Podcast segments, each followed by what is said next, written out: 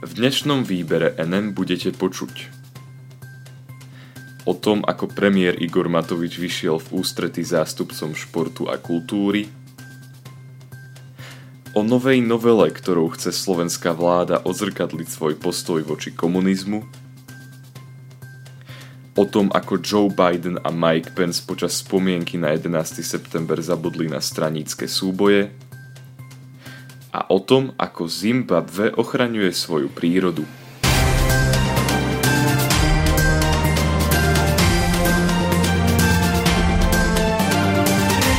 Premiér vyšiel v ústrety kultúre a športu. Nové opatrenia nebudú až také likvidačné. Deník N informoval o tom, že sa už druhýkrát stalo to, že premiér Slovenskej republiky Igor Matovič presvedčil pandemickú komisiu, aby zjemnila svoje nové pravidlá. Prvýkrát sa to stalo vtedy, keď rozhodol, že dovolenkové destinácie sa zaradia medzi rizikové krajiny až v septembri, pričom pandemická komisia chcela, aby sa tak stalo už v auguste. To by ale malo za následok vyradenie veľkého množstva detí z prvých dní tohto školského roka. Tentokrát sa to stalo znovu a spúšťacím faktorom bol tlak zo strany predstaviteľov kultúrneho a športového života na Slovensku. Minister Krajčí totiž po zasadnutí pandemickej komisie oznámil nové pravidlá týkajúce sa hromadných akcií.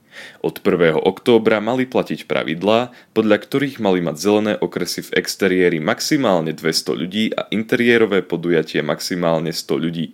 Oranžové a červené okresy mali mať v exteriéri maximálne 100 ľudí a interiérové podujatia najviac 50 ľudí. Po oznámení takejto zmeny pravidiel sa ozvali hlasy prichádzajúce zo športového a kultúrneho prostredia, ktoré tvrdili, že takéto opatrenia budú pre kultúru a šport na Slovensku prakticky likvidačné a mali by byť oveľa jemnejšie. Svoj nesúhlas prejavovali ľudia viacerými otvorenými listami a reakciami na sociálnych sieťach. Nové pravidlá preto na svojej ďalšej schôdzi prerokoval ústredný krízový štáb. Igor Matovič už pred rokovaním na svojej facebookovej stránke uviedol Vždy som hájil opatrenia, s ktorými prichádzalo konzílium. Tentokrát mám však pocit, že tlačíme až príliš na pílu a efekt, ktorý očakávame, môže byť paradoxne opačný. Nakoniec dopadlo rokovanie pre slovenský šport a kultúru dobre. Obmedzenia týkajúce sa športových a kultúrnych udalostí zostávajú približne na súčasnej úrovni. Týkajú sa ale iba takých športových a kultúrnych podujatí, kde sa sedí a nepredáva občerstvenie. Do maximálneho počtu ľudí, čiže 500 osôb v interiéri a 1000 osôb vonku, sa nezaratávajú zamestnanci, športovci a herci. Keď si zavraždíme kultúru a šport, bude po pandémii, ale budeme nekultúrni a nebudeme sa venovať športu, zdôvodnil svoje rozhodnutie premiér. Ústredný krízový štáb sa bude ešte venovať obmedzeniam týkajúcich sa plesov, svadieb a stúžkových slávností. Komunistický režim bude možno vládou označený ako odsúdenia hodný. Komunistický režim by sa mal považovať za odsúdenia hodný, zločinný, nelegitímny a porušujúci ľudské práva a slobody. Tento názor vyjadrujú koaliční poslanci v novele zákona o nemorálnosti a protiprávnosti komunistického systému, ktorú v polovici septembra vytvorili a predložili v parlamente. Okrem tejto symbolickej zmeny novela zákona zakáže pomenovávanie ulic a miest po predstaviteľoch fašizmu, nacizmu či komunizmu a taktiež by podľa nej nemalo byť povolené osádzanie ich pamätníkov. Je ale potrebné dodať, že tento zákaz by sa netýkal takých predstaviteľov, ktorí aktívne bojovali proti vlastnému režimu a zapájali sa do demokratizačného procesu. Informovala o tom tlačová agentúra Slovenskej republiky.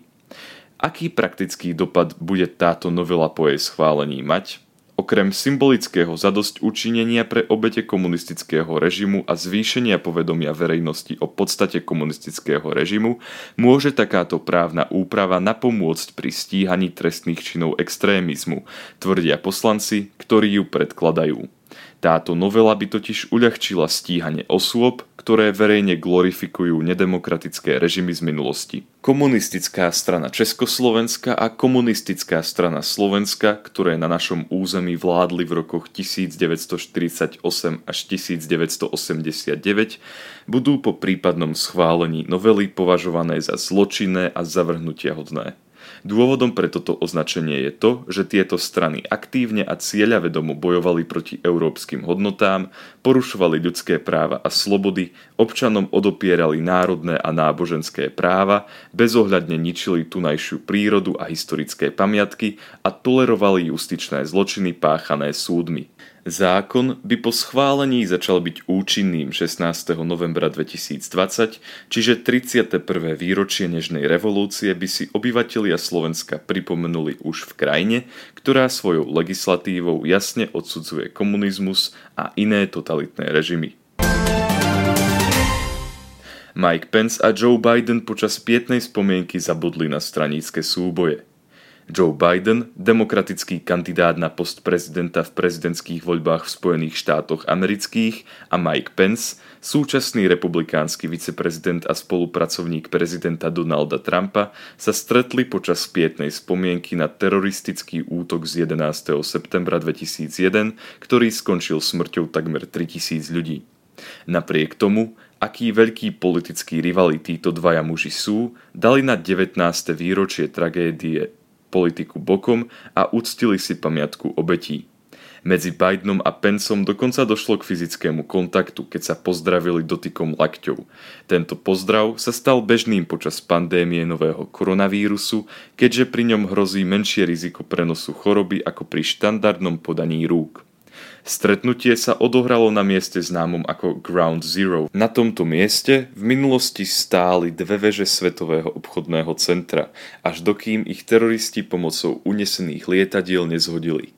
Odvtedy sa každý rok 11. septembra na tomto mieste koná pietna spomienka na tragédiu, ktorá navždy poznačila západnú civilizáciu. Tento rok bola udalosť kvôli pandémii v ohrození, ale veľký verejný tlak na starostu nakoniec dosiahol to, aby sa ani tento rok nezabudlo na útoky z roku 2001.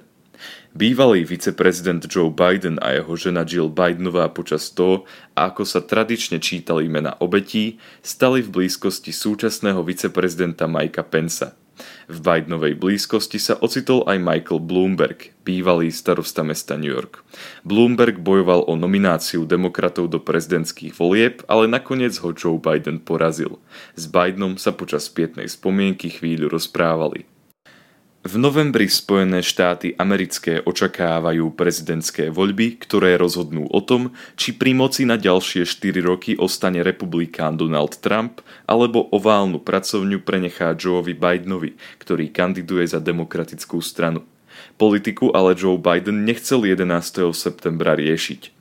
Dnes vám nepoviem nič nové, nechcem riešiť nič iné ako tragédiu z 11. septembra. Dnes z našej strany neprebieha žiadna politická kampaň, povedal novinárom Biden počas toho, ako opúšťal smútočnú akciu. Tým, že 11. septembra nerobil Biden žiadnu kampaň, nadviazal na tradíciu, ktorú prezidentskí kandidáti dodržujú už od roku 2004, kedy sa konali prvé prezidentské voľby po teroristickom útoku. Zmyslom tejto tradície je to, aby 11. septembra neprebiehala žiadna kampaň. Donald Trump túto tradíciu tento rok pravdepodobne porušil a podľa Fox News v médiách bežala jeho kampaň aj 11. septembra, za čo si vyslúžil kritiku aj z radou vlastnej strany. Po skončení spomienky v New Yorku Biden zamieril do Shanksville, kde je pamätník cestujúcim letu 93.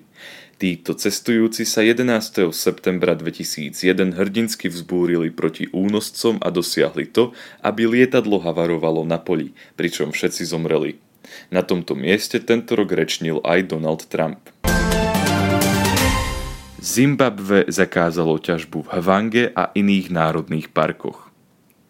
Zimbabve vydalo zákaz ťažby uhlia vo všetkých svojich národných parkoch potom, ako činnosť dvoch veľkých čínskych firiem podľa ekologických aktivistov ohrozila prírodu v tejto krajine. Toto rozhodnutie sa udialo potom, ako na vládu vyvinuli tlak aktivistické organizácie. Informovala o tom televízia BBC. Vláda totiž pôvodne udelila dvom čínskym firmám povolenie skúmať tamojšiu prírodu. Tieto čínske firmy dúfali, že by sa tam našli cenné náleziská uhlia, ktoré by im priniesli vysoký zisk. Oblasti, ktoré tieto firmy preskúmavali, sú ale domovom pre viac ako 40 tisíc slonov a žijú tam aj iné vzácne zvieratá, napríklad ohrozené čierne nosorožce. Asociácia environmentálnych právnikov krajiny Zimbabve, známa pod skratkou ZELA, varovala štát, že národné parky v krajine by sa po tomto rozhodnutí mohli zmeniť na skrz na skrz prevrtané miesta plné výrubov, výstavby ciest a geologických prieskumov. Už o deň neskôr ministerka informácií Monika Muckvangva informovala o tom, že Zimbabve s okamžitou platnosťou zakazuje ťažbu uhlia vo všetkých národných parkoch na území krajiny. Krajina sa takisto pokúsi obmedziť ťažbu zlata v blízkosti riek. Niektorí obyvatelia krajiny požadujú, aby bol tento zákaz zakotvený aj v legislatíve krajiny. Organizácia Zela nebola prvým hlasom protestujúcim proti ťažbe. Už predtým sa na sociálnej sieti Twitter stalo populárnym heslo Zachránte Národný park Vange. Ľudia používajúci toto heslo si uvedomovali, že poškodenie prírody by neuškodilo len prírode samotnej, ale aj ekonomike krajiny, pretože turizmus patrí k hlavným zdrojom príjmom pre Zimbabve a poškodenie prírody by mohlo odradiť turistov. Je veľmi nepravdepodobné, že by tento zákaz narušil dobré vzťahy medzi Čínou a Zimbabve. Čína chápe motiváciu krajiny Zimbabve urobiť tento krok. Ďakujem vám za to, že ste si vypočuli dnešnú epizódu výberu NM a dúfam, že sa budeme počuť aj o týždeň. Do počutia.